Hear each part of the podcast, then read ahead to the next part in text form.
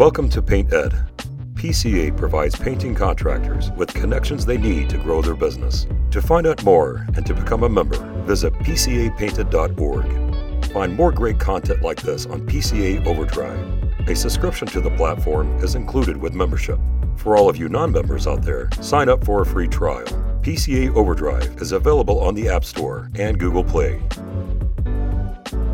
I am Nick Slavic. I'm the proprietor of the Nick Slavic Painting and Restoration Company. I'm also the host of this show, Ask a Painter Live. It is a weekly live Facebook, Instagram, TikTok, YouTube show where I use my 30 years of experience as a master craftsperson and trades business owner to basically show you what the life of both of those things are. So we have a guest today that is a very familiar guest, a friend of the show, Tom Droste of Estimate Rocket here today.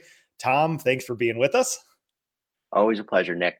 I'm really happy to be here. We always have some good talks. Yeah. And you know that Estimate Rocket is a huge supporter of our industry. I'm a huge supporter of people who support our people in the industry in the goal of professionalizing. So I do appreciate that. And as you would expect, yes, we're going to be talking about Estimate Rocket, but what you should expect from our conversations are we're going to talk about some economic things today. We're going to talk about the data. Tom and I love data. We're the nerds. Also, Chris Shank, friend of the industry, Estimate Rocket, is also in the chat. So he'll be helping out with links, with questions and things like that. So my ask of everybody today is, number one, share this show. And number two, you guys have two business owners at your disposal this morning. You have two data freaks. You have a software and analytics guy, and you have two people deeply entrenched in the industry. So get any of your questions ready for us. I have, of course, all my questions for Tom that I have to ask. But first off, Tom, let's just give the people, for the four people who don't know what Estimate Rocket is, tell us about Estimate Rocket. Well, Estimate Rocket helps growing contractors manage the chaos. That's how we sum it up. We really are, about moving your projects from end to end, from incoming leads through the sales process, through the work orders and change order process during the project, invoicing, and then lots of data on the back end. That's the favorite part. Data you can use that you need to really manage your business.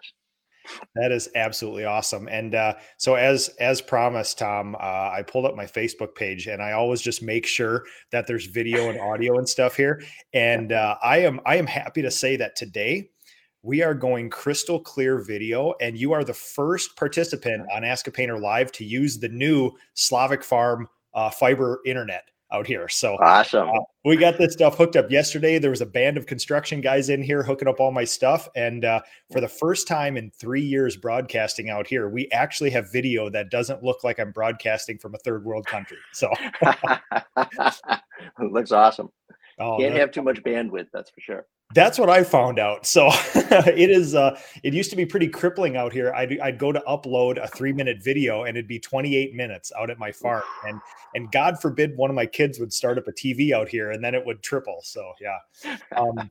Okay, number one. What common problems, what points of friction does Estimate Rocket solve for people in our industry? One is it helps them get that estimating process done quickly and accurately, and the quick is important, and let you get the proposals in customers' hands or devices, as soon as the estimate is done. There's no more reformatting or moving it here or moving it there. So it also makes it easy to train new estimators. So when you get in that phase where you're trying to add an estimator or add a salesperson, it's just makes it a very, predictable, repeatable process that they can use and still get you great results. The other thing I think that's probably one of the big things, and it kind of goes unmentioned, but it's documentation. So we're really big about all the documentation for the project, photos and files and, expense tracking and time tracking and all those things that you really need to, know how the job's working. Conversations, so you can look at it, your production manager's out, you got, somebody, you're coming in, don't have to do this normally, but you're coming in to see, okay, geez, where's this project at? You go down and you can look, you know, you can see what the lines are, what the work orders look like. You can see what the notes are that have happened, any communications that have been made. It just really allows you to, you know, your whole team to stay up to date on what's going on in every project. So I think that's, it sounds, it's like data. Some people think it's desperately dull and boring, but it allows you to get what you need to run your business. Sure as hell isn't boring when you need it. And, exactly. You know, the thing that we always talk about, like a common touch point between us is like, you know, that common cowboy entrepreneur thing when you're growing a business, even when you have a big professional business and we're acting general managers and CEOs, we have those moments where you bolt up in the middle of the night in a sweat. Oh my God, what, you have this epiphany in the middle of the night. And honestly, the data is like a safety blanket for me, which is like, oh my God, everything's crumbling to the ground. Everybody hates me in my business. Nobody's ever going to call us. Everything I've ever done is a lie. And then you open up your dashboard and you're like, just prove it. Where on that? Yeah. Where on my dashboard? Exactly. Where's the doom and gloom? Yeah, exactly. Like there's nothing I can physically touch. So it's like, you want to, we have feelings for a reason, right? Like they're there to help guide us. But at some point, like, just like data isn't perfect. It doesn't solve everything for you, but feelings don't either. And I think it's that beautiful interplay of like, the reason that we can grow businesses like we do has part to do with that feelings-based thing, those intangible things that a spreadsheet can't tell you, but it's based on what that spreadsheet can tell you as well.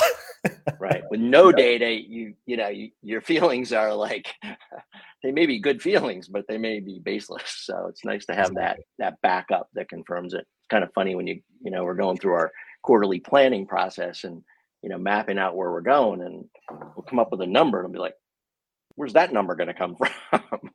And you go back and you figure it out. It's like, okay, well, you know, we're going to change this and we're going to add this and I'm going to do that. And then, oh, that's where that number's coming from. Yep. Yeah. We're going to grow 20%. How the hell are we going to do it? Well, that you got to figure out in the data. Yeah. That's always one of those things where business owners like us can use spreadsheets to a detriment sometime, because we're like, we're going to double the company this year. Look at this spreadsheet. All we got to do is do this. Meanwhile, you're not overlaying the human emotions and lifestyle and like culture and core values of your team as well too. So I think that's where that beautiful interplay comes. So I did want a timeline. I think timeline's the other big thing with the spreadsheet. It's like, oh, that number looks great. Yeah. But we have to get there. It's going to take, you know, time and effort. So it's lots of humans doing lots of boring, mundane, unsexy things consistently in there. And that is where the leadership comes in. Can you inspire your humans to do the things that your spreadsheet tells you to do? Right. Absolutely true. So we were talking about friction points that Estimate Rocket solved. And I want to know what you guys feel from a service provider to the industry, which is, I feel like even 5 years ago, trying to put a pin in the map, I feel like 5 years ago, you could operate a small home service business with no website, with paper duplicate stuff, giving random estimates, numbers, not database, things like that. And as long as you painted, there's such a high demand that people would continually call you. And I feel like now we've kind of crossed that critical threshold of, if you don't have a website, if you don't have a social media presence, and you don't show up with some modicum of professionalization, people are like, I think that's starting to unsettle clients. What do you guys think generally in the industry? Yeah, I think that's another one of those kind of twofold things. Part of it is, you know, as you're growing, the expectations become greater on you and your professionalism and how you do things. And, you know, so in phase one, when you're one person, if you're good and you know, do a good job, you're probably going to get plenty of work for yourself.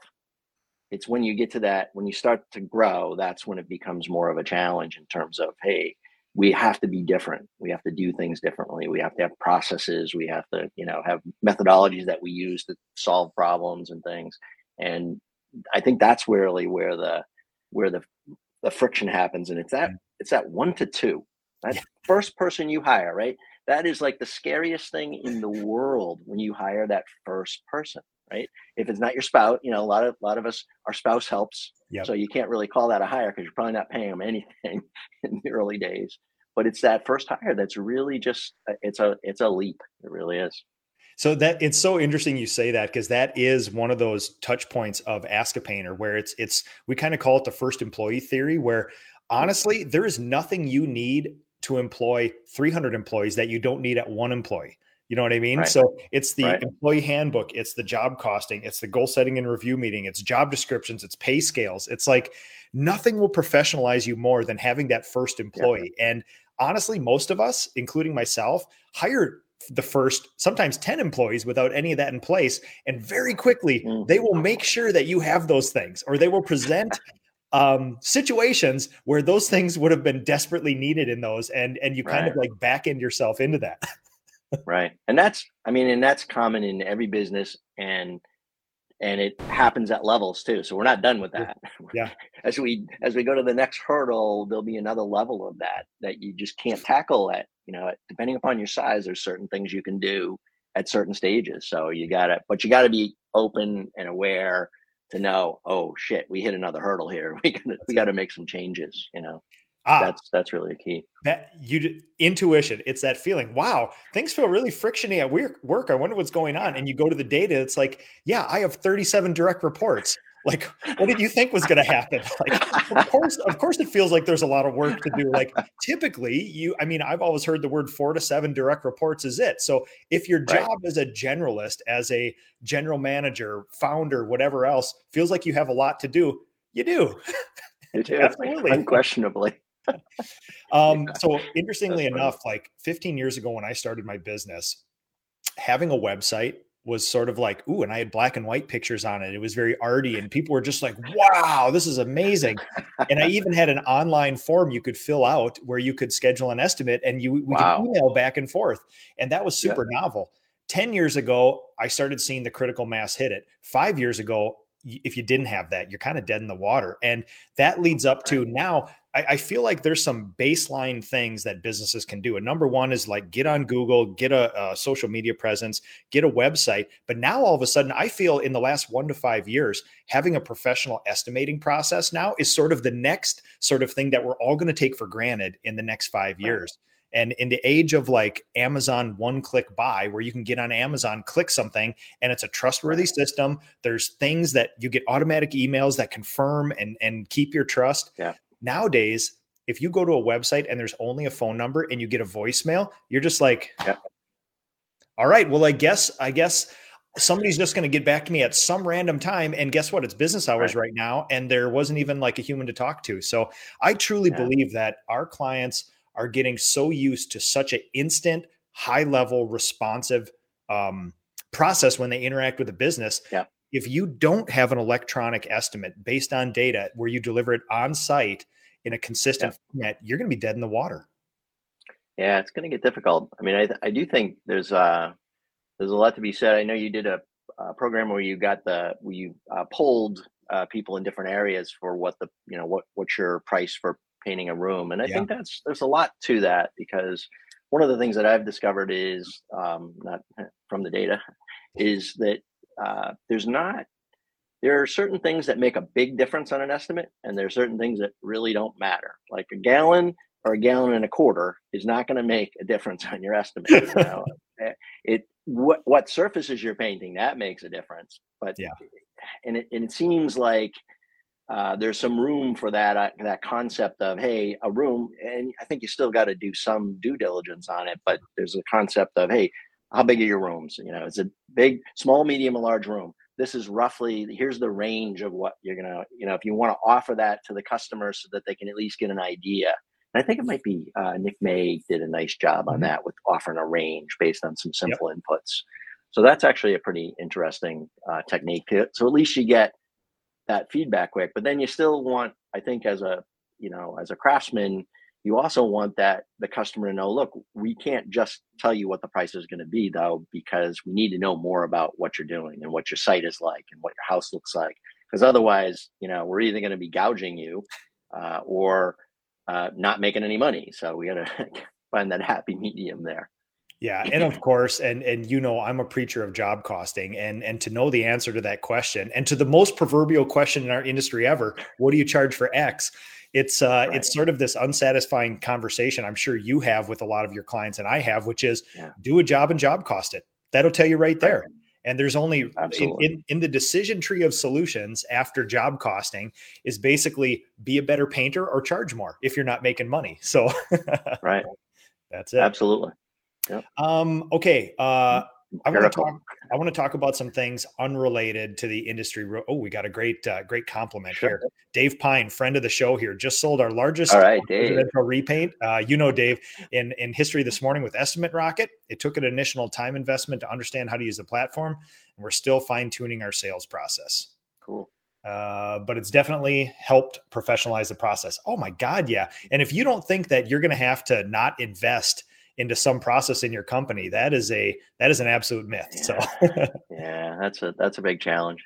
Yeah. And what we found too, is I feel like it doesn't matter what kind of software, you use in your company.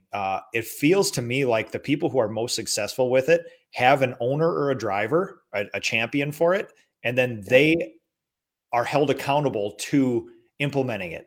It feels like when you just say, hey, we should use Slack, and then you just hope everybody uses it, it doesn't work. It feels like if you give it to somebody and say, your job in 1 week is to get every communication we have on Slack. Do you kind of find that that's the thing with Estimate Rocket as well? It totally is. And you know, the work side of that is, you know, you wouldn't send a painter out to a house that you'd had never painted for you before with no instructions other than paint the room. You just wouldn't do that. You'd have a process sheet and they would learn, and probably some training up front to let them know how you do it. And then maybe you shadow a couple of times as you build up your skills. Software is the same way. And you have to have somebody who owns the success of it, you know, otherwise it'll just flounder. You know, there's some things you can do with it, but I know the thing that we work really hard at is getting people to understand more of the things that they can do, because people tap a little bit of it and then they move on to the next problem. And you got to keep any technology that you're using, any technology at all, you have to constantly keep cycling back to look at, hey, what else is out? What else is in there? What else? How else can we, you know, leverage this? What other problems do we have that this or that or that might solve for us?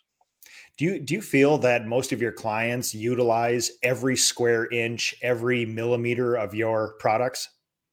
Not even close. Yeah. Sadly.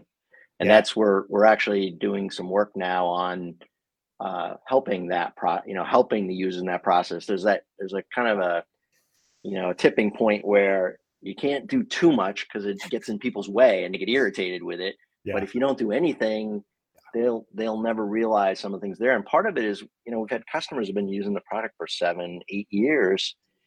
It's a whole different product now than it was then. And so they're still using the things that they learned when they first got into Estimate Rocket, but they haven't branched out to see, you know, to learn other things with it and go deeper and like job costing and go deeper in doing the costing for their items. So they actually have meaningful, you know, line items, estimated profit as well as actual profits. But, you know, it's just, you're busy. And if you don't block time out for that, just like we do, we set time aside, say, we're not going to do anything today, but learn some stuff. Yeah. You know? And if you don't do that, then you're not going to be able to take advantage of your tools. Absolutely agreed.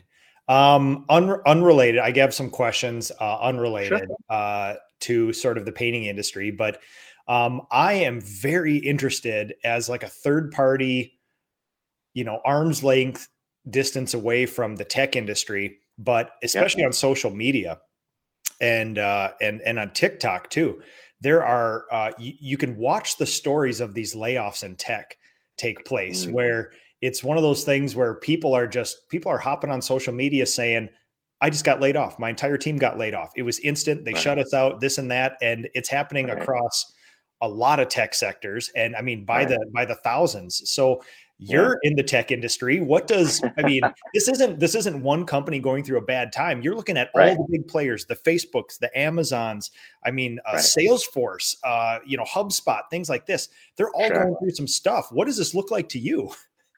Yeah. An opportunity to find some good people, actually. Right there, Tom, is what I love, because a sign of a good business owner is not, oh my God, we're in recession, doom and gloom. It's like, there is an opportunity in everything that happens. Right. Right. There really is. And we actually made several great hires in the tail end of 2022, and it was, and we might not have seen those people if things weren't the way they were, because we're a small company and everybody wants to go work for the Googles and the other thing about those companies of that size is they have so many pilot projects going on that never see the light of day, and so when things turn, they use that as an opportunity to say, oh, okay, that program's gone. That's going nowhere. That's going nowhere. And they shut them off, because if it has legs, then they may keep that program there, and they'll keep, those people don't get laid off. But if it's not going anywhere, it's a perfect opportunity. And big corporations look at it that way. It's like, no. Yeah. Whereas we'd go, these are humans that are actually, on our team working with us. So that's, laying somebody off is like one of the hardest things in the world to do. So I obviously have the dumb sideliner approach to watching the tech industry, because I am a knuckle dragging house painter, but I feel like the biggest pilot project of all time, the metaverse, is like, I think it felt like we were all going to be doing this virtually, right? I was going to be sitting here with my little avatar talking to Tom. We were going to be playing pickleball while talking about this in the virtual world. And I feel like they just yanked the entire plug. I feel like the public has spoke, like, we don't care about VR at all or this virtual world at all. And that was a huge portion of these tech layoffs, especially at Facebook. Yeah. But that's one of those things where, we've been talking about useful AI for like 30 years. Well, all of a sudden there is something now that's actually useful and tangible. VR it actually gets a lot of traction in certain industries for technicians, where they're able to, through the VR or assisted VR, they're looking at something and they're seeing the manual come up while they're, working on it. But I don't think it's there yet. I don't think the power and opportunity is there yet. Yeah. I also, I thought I heard a commentator in one of the podcasts I listened to about tech say, perspective is a lot of big things, because, we're seeing these mass tech layoffs. We're seeing people crying on TikTok about losing their jobs, but also they presented the idea that, take a step back and harken back to 2020, when they hired 150,000 people at Facebook. Insane. And now they laid off 30,000. There's still 120,000 more employees in the last 3 years. So it's all still relative, right? Like, that perspective is a valuable thing. Yeah. And as big companies, they also look at that as an opportunity to get rid of B players. Mm. So they hired, 200,000, they're letting 30 go, because they weren't coming along, and we need to shore up the bottom line. Yeah. So we've been kind of dancing around the topic of AI, but like, we always talk about, AI has been, like you said, for decades, we've been like, oh, AI's coming when it's here. And then all of a sudden ChatGPT just got dropped on us all like that. And then obviously everybody, there's the whole side of, this is miraculous. Also, welcome to your new robot slave owner. Like, all of a sudden people are just like, it's two camps. I don't hear a lot of like, a metered sort of thoughtful approach to it, but from somebody in the tech industry, what does this whole like AI thing that's been dropped on us mean to you? It's pretty massive. I was actually talking to a business coach about it, and she was saying, I'm being too nice. Like, I'm being polite and saying thank you and stuff as I'm doing. She's like, you don't have to, But it what ChatGPT represents, and the its offshoots is a big game changer. I mean, when I write marketing materials, they sound like a tech manual. They really do. It's sad but true. I cannot get past that. I've tried for years. But ChatGPT can. It can take my list of features and great things and, technical stuff, and turn it into something that makes you want to buy it. That's really powerful. Yeah. To be able to turn somebody who's not that type of writer into that person. Think of your user, some of your manuals and your handbook and those kinds of things. You run that stuff through without even any instructions. You can run that stuff through. And when you read it, you go, wow, that's a lot cleaner than what I wrote. Yeah. Cause it understands grammar, if nothing else. Right. I'm not, that's not my thing. Syntax maybe, but not grammar. Yeah. And it's really interesting to see how, you know, based on the prompts you give some of the Chat GPT things, it's not just Chat GPT style. You can put it in many different things. And to the point where it's a little, we were sitting at lunch with, well, Jason Paris, friend of the industry, and he's pulling up Chat GPT and he's like, hey, describe, give me a story about Nick Slavic's life in relationship to his father in the style of this. And Chat GPT did something and it described the relationship with my father in eerily details, like that sort of thing. And you're like, oh, so it's not like, it's not omniscient, but it speeds up that entire process of doing 19 Google searches and reading things. Right. So. Right. Yeah. It's got access to all the tools. The script I was mentioning, you know, that stuff's all out there. But it's better at, you know, reading and digesting syntax and rules and then applying them. And those rules can be squishy rules like marketing and sales rules, or they can be, you know, programming rules or whatever you want to throw out. And it's really fascinating. Even responses to customers. I am not a fan of bots. I am dead against them. Agreed. But I will tell you that when you got a difficult explanation for a customer, like you know, and you're like, oh, how am I going to explain this? ChatGPT does a great job. You write out your explanation and say, you know, make this clearer, and it does, you know, or make this more gentle, or something. Because a lot of time the support guys are like, do this, and this. You know, well, you know, your customer might be a little uptight because they're working hard and things not working. And I always liken it to the doctor. You know, you don't go see the doctor when you feel good. Oh yeah, when you feel bad, that's when you go to the doctor. But anyway, it's going to be a game changer for a lot of things.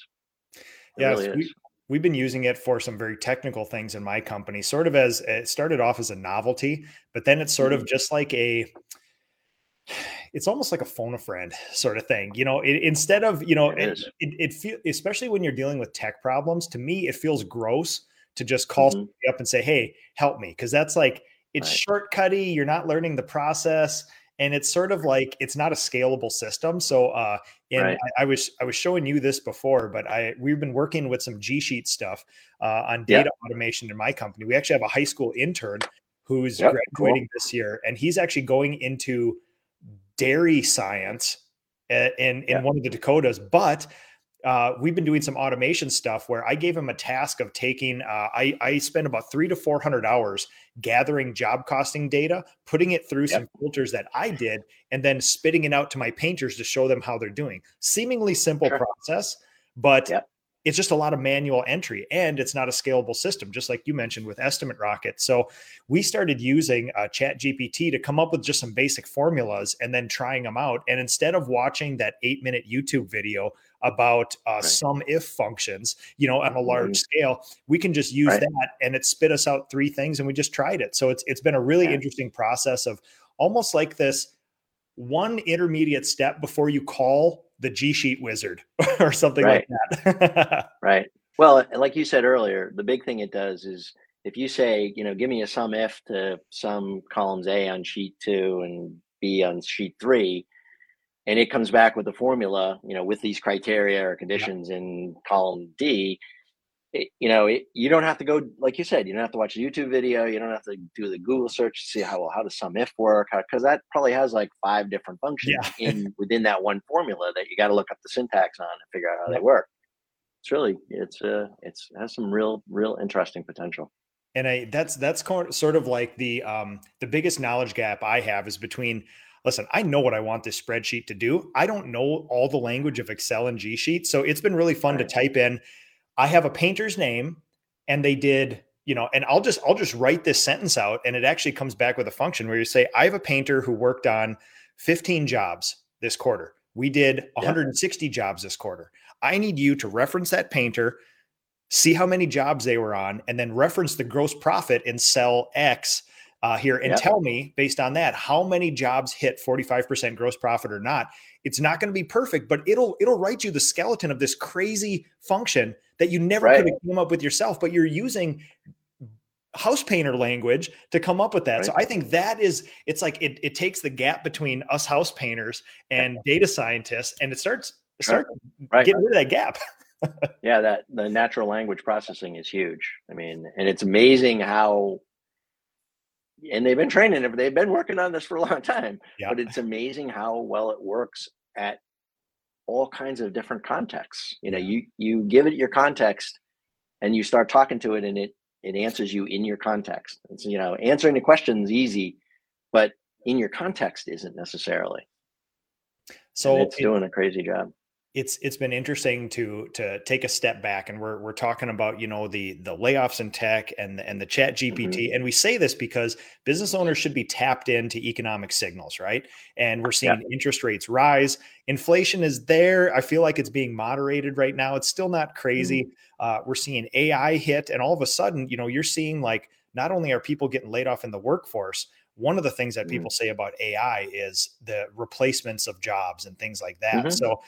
So coming from somebody in the tech sector, is this a disruptor in a negative way, a positive way? What do you think is the sort of outcome of AI in this area? Yeah, I actually had a good conversation with one of my team members the other day about this. And I've, you know, it's an accelerator. All these things are accelerators. You know, Henry Ford, big accelerator, the process, you know, line, and what he created was a big accelerator.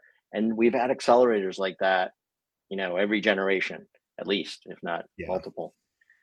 And for the most part, yes, it is going to displace people, but it's also going to create new industries.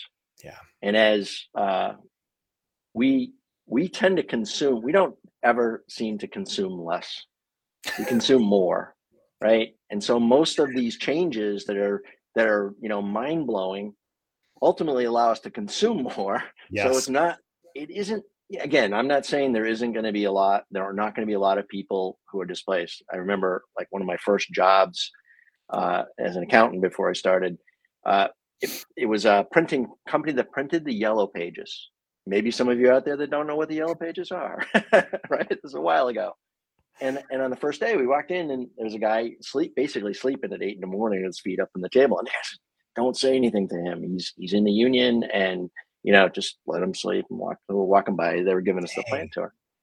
But that's what happens, right? And that guy got replaced because of laser printers or what, you know, and the internet and those things. But there's still a need. There's always a need for people to serve whatever the new industry is. And that's not going to go away. So I'm not saying there won't be pain, but there'll also be a lot of good things that happen. It's innovation. I mean, just like, you know, somewhere in the last part of the 20th century, spreadsheets got introduced, and people are like, oh my God, all the accountants in the United States are going to go out of business. I think we needed more accountants after that. I mean, it didn't get rid of anything. Right. We just compound more into it. If that saves time, if we take an 8-hour day, compress it into 6, guess what? We're going to pack another 2 hours with stuff in for everybody. So for sure. Yeah. For sure. The way that PCs have done it, spreadsheets. I mean, even Amazon, retail stores are not out of business. I mean, retail stores are flourishing, you know, so. In fact, they help us, like the spreadsheet's a great example. It helps us actually have time to analyze instead of spending all the time adding up numbers and getting the totals and going, oh, that's the total. We actually can do some analysis. We have time for analysis to do something constructive with those numbers. And it makes it accessible for house painters like me. Now we have, I mean, this is going to be a problem for somebody, because I have access to G sheets and AI, and I don't know necessarily that I should sometimes, you know, so it can, but also though, you know, we always have to be present of the idea that business owners, entrepreneurs, and solopreneurs, the master craftspeople who own their paint businesses, we don't have unlimited time anyway. So when I see like Chat GPT and things like that, I'm seeing as like, wow, this could be great, but it also could be a huge time suck, because there are still some things right now where you know what to do. It's not gonna create culture in your company. It's not gonna maintain culture in your company. It's not gonna review your employees for you, and it's not gonna make sure your retention is high. So right. Might help you communicate better with them, though. Yeah. Well, and you know, like I said, with that problem that I showed on here, that's my goal setting and review process. And as far as I can tell, I have anywhere between 25 and 40 direct reports, and I have to come up with a customized report for that human based on data 4 times a year. So that alone will allow me to just get that data and then spend more time with them instead of the 100 hours a quarter I spend getting that data. So, yeah. That's a good thing. You need a human to do that. Yes, exactly. Exactly. But it's been really fun to, it's been really fun to doing this stuff. One thing I wanted to run by you, cause you're a big thinker, Tom, is to me, I like oversimplifying things to the point of sometimes not being useful. But to me, there's only like two problems for me to solve and for a lot of business owners to solve, which is where are the jobs, where are the employees or technicians? And to me, I feel like we've been in a 15-year swing of jobs are relatively easy to get compared to finding a workforce, right? And over the last year, based on two data points, which is the cost of acquisition of leads has steadily risen over the last 12 months for me and my business.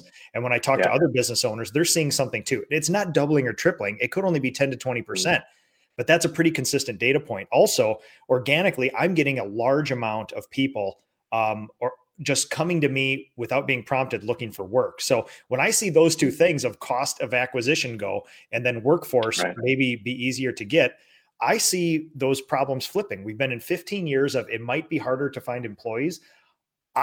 From inside my company, I feel like we're entering a phase where it's going to be easier to find employees and much harder to find work. Are you sensing any of that data as well? Yeah, I think we're in the early stages of that, but yeah, I mean, that's another one of those things that ebbs and flows. Absolutely. As soon as you get used to it, it'll flip back the other way. Right. But yeah, I mean, I don't think there's any arguing that. And that's a thing where layoffs are helping other industries because there's people that are looking for work, that's that whole, somebody's always doing good when somebody's not, somebody else is not. Just like you said, there's always opportunities. And, I only bring this up because, most people haven't been in business for 15 years, right? And I'm still a baby business, right? But I touched the last dying gasps of a horrible economy when there were master's class people or people who had master's degrees looking for jobs in the trades, because in 2007, 2008, 2009, unemployment was super high. There was a housing crisis, mass layoffs, things like that. The economy was not that great.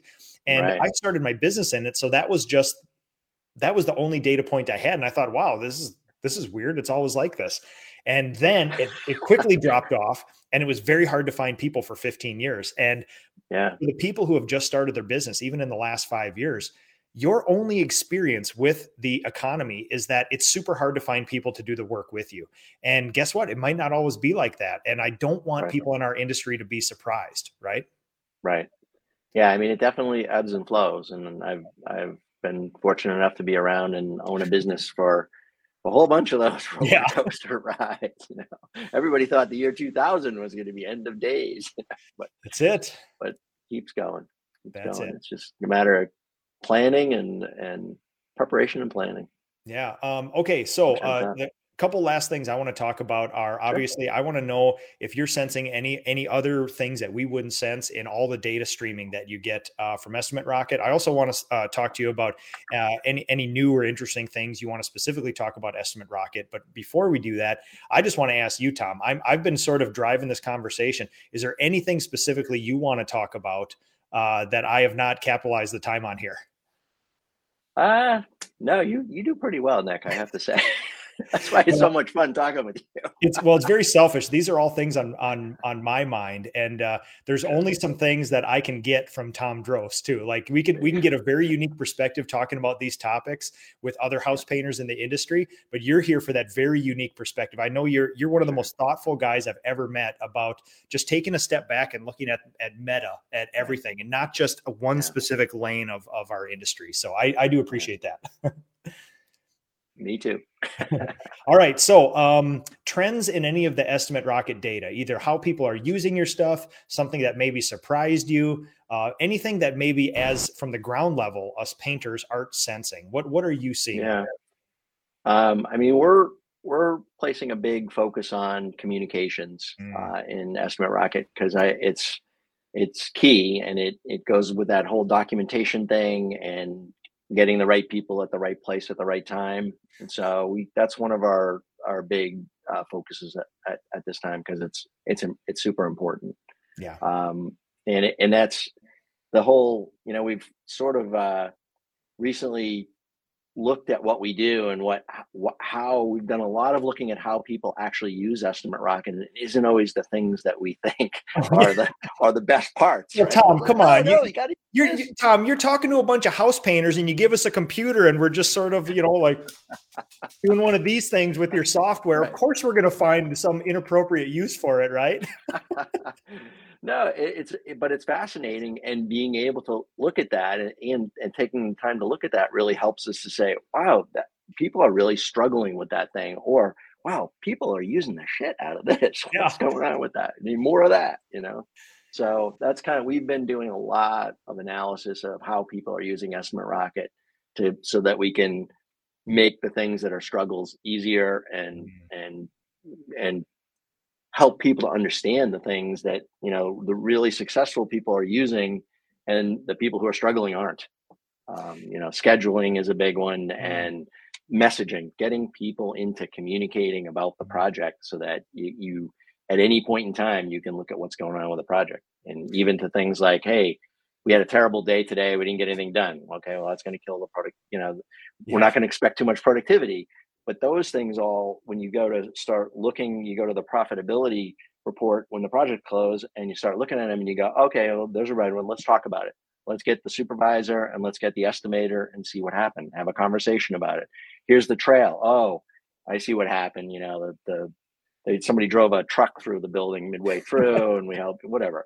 But it gives you the opportunity to have an intelligent conversation with the team and to help everybody to get better.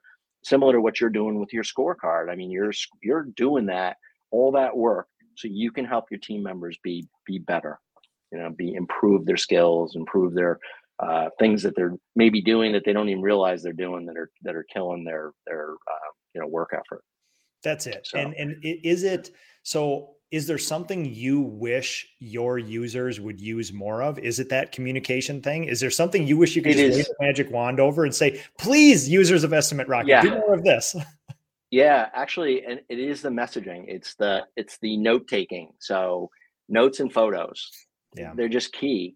And we did a webinar recently where I was dictating to the note into the notes saying, hey, had a bad rough day today. Didn't get that much done. We're going to need more, Sherwin-Williams 20456 and for tomorrow, at least 20 gallons and send, and they're done. So now it's even getting easy to really dive into that stuff. We got a technical question from Burgess Perry. Burgess, love that guy. Any plans for two-way SMS with clients? Messaging is our big focus right now. Nice. That's all I can say right now. That's all. Okay. We'll take that as a clue, as a hint, as something to maybe be foretold. So we're really focused on messaging, both team members and customers. And so what you say is important, because our core value, number one, at my painting company is trust. And if you want to not only gain the trust of somebody, but keep it, it's that constant contact of setting proper expectations, communication. My God, are tradespeople bad at this? They think most people think that if I come up with the magic price, I will have all the work for the rest of my life. And as a client, right? If you put yourself in your client's shoes, price is only one of the things. And if you think about the weird world of high-end interior painting, we are right now, we're on a job site where we're on phase 2 of a 6-week project where we're doing all the bedrooms, the bathrooms, the closets of somebody's houses. These are where their kids sleep. This is where they sleep. This is their safe place. They have home offices. So if you think price is the only thing that clients care about, we are going to be basically living with these people from 7 a.m. to 5 p.m. for 6 weeks. If you don't, there is no perfect price for that. It begins with that trust and communication. You're going to be, these people are going to let you into their house, and a price is only one function of that. So, right. Yeah. And as that may be hard to do at times, but the reality is you don't really want the customer who just cares about price. Yeah. Because that's not what you're about. You're about giving amazing service and really taking care of your customers. And there's a price for that. Yep. Agreed. And that's, you mentioned early on in this show about you wish people would focus a little less on some things and more on others. And painters are fixated on price. We believe that there is a magic price out there. And my God, it is not that. It is, you know, nowadays the, we talked with Topline Pro a little while ago, people that build websites for people. And, you know, it used to be that when I was growing up in the industry, everything was word of mouth, right? Like when I started my business 15 years ago, it was literally newspaper ad, Yellow Pages ad. There was no social media out there 15 years ago to advertise on. You couldn't do Google AdWords. There was nothing like that. So it was word of mouth, and it literally was word of mouth to mouth. Nowadays, the new word of mouth is maybe some people will ask their coworkers or their neighbors, but immediately they get on a Facebook happenings group for that local town and they say, who knows a good painter? People start tagging people, and immediately what do? They go to the website, they go to their social media site, and they see what can they find on this person. And I truly do believe that 5 years from now, if you don't have a massing of Google reviews, if you don't have a responsive website, if you don't have that social media presence, all that stuff is now building trust. It used to be nice to have, and now it's one of those things where it's like, if you don't have it, you're dead. Next level of that, I believe, is that metric bidding and professional service, because you can have a bang up website, but if you can't get to somebody for an estimate for 3 weeks and you go to their house and you look at all their stuff, and then it takes you another week to send that estimate to them, have the best website on earth. But people are now in Amazon days where, listen, they're going to, people decide to, sorry, I'm being long winded, but I truly believe that at least in the residential repaint world, this is highly transactional. Like people decide they're going to get their deck stained. They're going to immediately do a Google search. They're going to find 3 or 4 people. The 3 or 4 easiest people that communicate with them are going to be the first to get the estimates, and they're going to make a decision within days. This isn't one of those things where they're going to carefully consider everything and this and that. You need to remove every single friction point to that for the clients. Yeah. Removing friction is, it's an interesting term because it's everywhere in your company, right? It's with your customers, with your team members, everybody. Yeah. And it's all our fault. I just need to get them out of the way, generally. That's it. Okay. Tom Droste, anything else you would like to talk about before we end the show today? I've had a great day, Nick. And just anything you see that you know that you're like top of mind. And I think we probably already hit them all. No, and so the biggest thing that I like to, again, I like the thing where obviously I'm a huge fan of data and metric-based bidding and all this other stuff to the point where we have gone beyond square foot pricing, linear pricing, and we have so much data that we have gone meta and now do unit pricing, even for exteriors of houses, because all our data set points to that. There's only 7 types of houses that we paint, right? So it's like we have taken even a step back beyond that. So everybody knows that I'm a huge fan of that, but we cannot forget the human side of all this stuff. We've talked a lot about AI. We've talked a lot about automation, software systems, this and that. But when I look for vendors, and it's becoming increasingly important as we get to be a big professional company where the wrong vendor with the right product can ruin our lives. So how we rate our vendors is kind of like how when we look at you and your support system, we look at Chris Shank, we look at your wife, we look at your software, things like that. We need a world-class product, but we also need a world-class support system with world-class humans behind it. And that's why you are here. That's why you are friend of the show, because you guys are that, which is, it's not just a fancy product. It's an amazing product that likely our painters will never fully squeeze every drop of value out of. But you also have that great support system. So where we are house painters and we're mashing our fingers into the keyboard and we need help, we can actually get help from somebody who cares. And that's how we rate vendors, Tom. That's great. And that's honestly, that's always been in everything I've done in business. What I feel it's all about is it's about serving your customers. We're in a service business too. Yeah. I mean, we have our help and, we have a product, but we also have to be able to communicate with people and make a bond. That's it.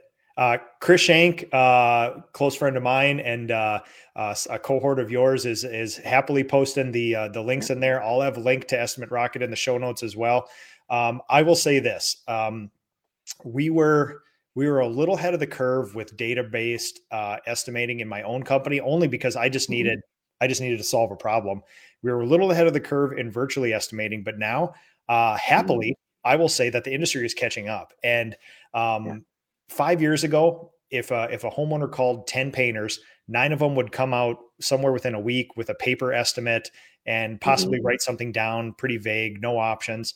Nowadays, just because people are getting savvy with Google, Facebook, Instagram, all that other stuff, the easiest painters to find are now some of the most professional. So the entrance fee to being a real painting contractor has just risen, and website estimating software, things like that are not nice to haves. Like, you will be dead in the water in a couple of years if you don't do that. So yeah. Right. It becomes a hindrance to growth for sure. Oh my God. And listen, even if all your competition is still doing paper estimates, this and that, the second, you know, we talked about the first employee principle, where when you hire your first employee, it automatically forces you to be professional. Try hiring your first estimator or sales guy. You want to talk about a gap in the knowledge in our industry. Like, typically the business owner is the main salesperson, just because we're natural. We have a proclivity to be that person. We're personable. We know all the information in our head, and it's all one of those, right? Yep. When I hired my first estimator about 3 years ago, I had to take 27 years of knowledge and somehow put it on paper. And that's where I found the trends in that data. I was forced to put that data on paper to say, well, how, you know, you confront the problem of every exterior is different. How could you possibly do that? And meanwhile, I take all my job costing, I sort it by, you know, profitability. And then I start overlaying some house sizes, and I'm like, oh, this is actually really simple. There's only like 7 types of houses we do, and we're actually super unprofitable. So we're gonna have to change the pricing on those. But, and it's, the data will give you that thing to then help your humans. And if you ever want to scale your business, you will never be able to do it with hearsay pricing. You have to have data-based pricing. So if you ever have a dream of having a business that contains humans more than you, or even a sellable asset at the end, you have to do this. This is step number one of many steps. So totally. You just gave me some super valuable information there. I saw you taking notes. Whole new idea. No, it's been a wonderful thing. And what's interesting now is our data is getting sophisticated enough where we look at a weekly breakdown of success ratios, average job sizes, what jobs command that sort of thing. And then we can even sort it by interior, exterior, things like that. And we noticed an interesting trend because we keep on the data. In the last 2 or 3 years, it's no secret that a lot of our vendors have been increasing the price of paint and coatings a lot, right? Like, sometimes we get 2 to 3 price increases per year. Because we were able to use data to track this stuff, we actually saw a trend line in the percentage of materials go up 5% on jobs over the course of 6 months. That allowed us to then institute a price increase to quell that and bring it down, instead of waiting to file your taxes and finding you've gone 5-10% over on your material budget. So it's the power of those little things, those unsexy mundane really key. Things. Plus, that power gives you negotiating power with your vendors.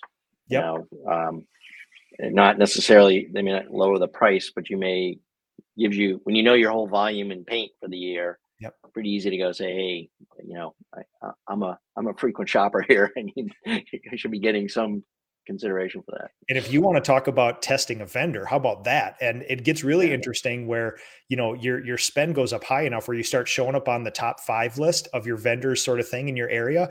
And all of a sudden they seem to come over more, and they seem to answer your calls a little more. And then all of a sudden that's a great test of that relationship, which is, you know, like, hey, and it's not always price. And again, just like with clients, to me, it's not always price. One of the first things that I asked for in a vendor is service, because a big friction point with us was, you know, a certain company's online ordering system. So I said, listen, if I can get to be like number 1 on your list, can I just make my own system? And they said, if you are a number 1 buyer of this thing, you can make your own damn system, and we'll comply to you. And guess what? I did. And they took that on. So I was like, but that is a good responsive vendor like that. So another great test of the humans we involve ourselves with.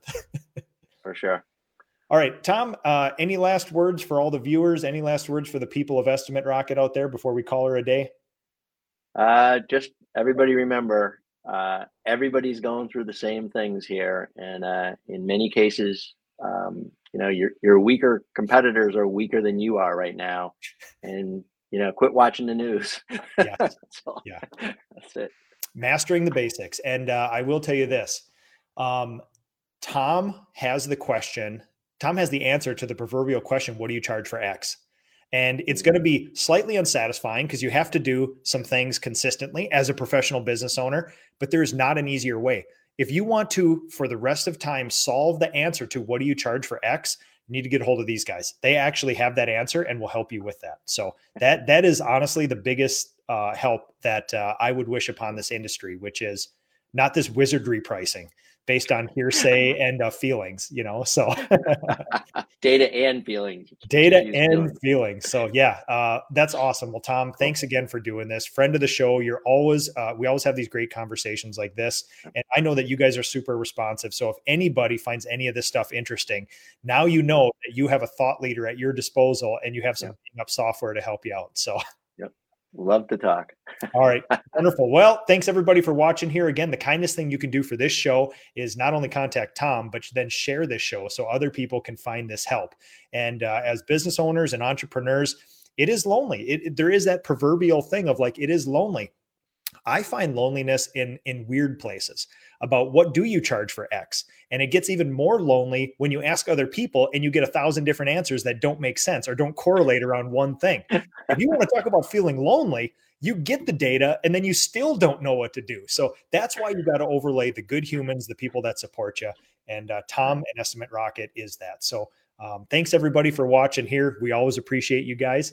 And I know you guys will be in the comments later on for people watching the show, answering any questions. All right. Thanks, have a good weekend, everybody. PaintEd podcasts are produced by the Painting Contractors Association and are made possible by members and industry partners. To find out more about upcoming education opportunities or for more information about joining PCA, visit PCAPainted.org.